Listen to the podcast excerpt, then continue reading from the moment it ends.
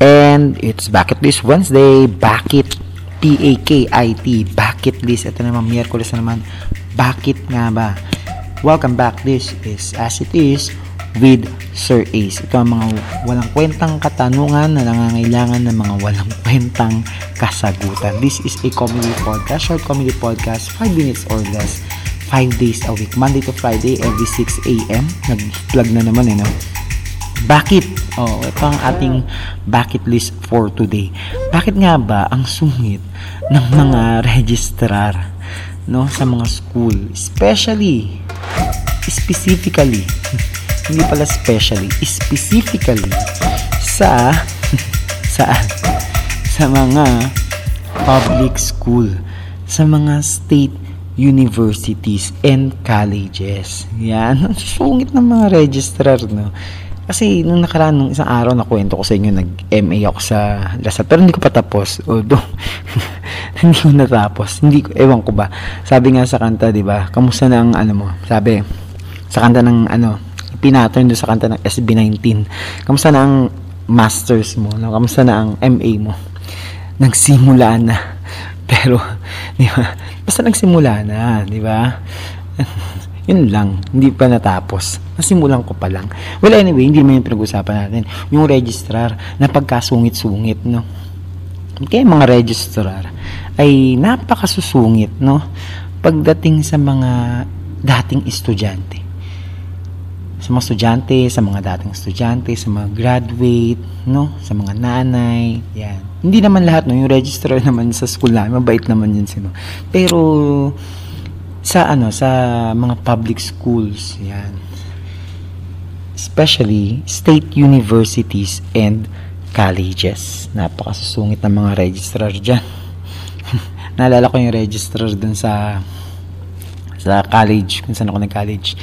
Nagkaroon ng problema. Ito i-discuss ko rin to sa some other time. Yung aking birth certificate. So pinapabago ko ngayon yung aking diploma aba napakasungit no?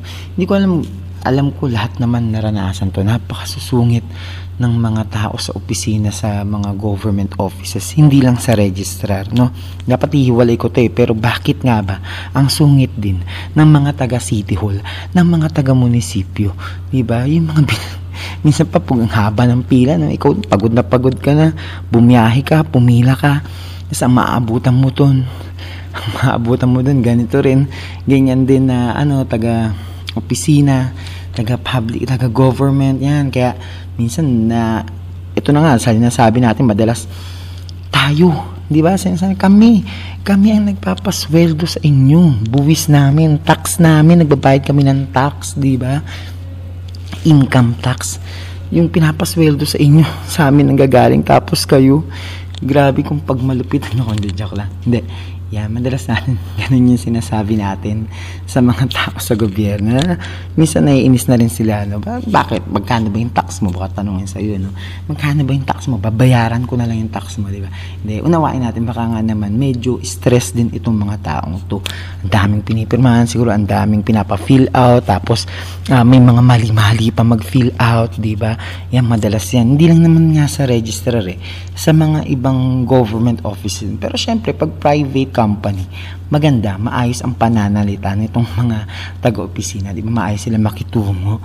Yan, the customer is always right. Pero tandaan nyo, no noon break.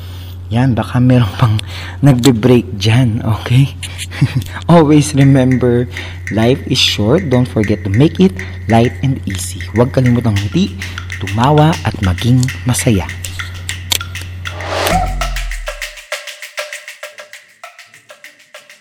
Good day mga ka-faculty. Good day to all our students and their parents. Welcome to season 2 of my pod.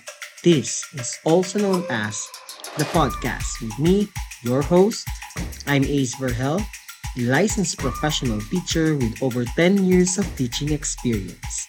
At ito ang podcast na gawa ng isang teacher para sa mga teachers at para sa mga lifelong learners.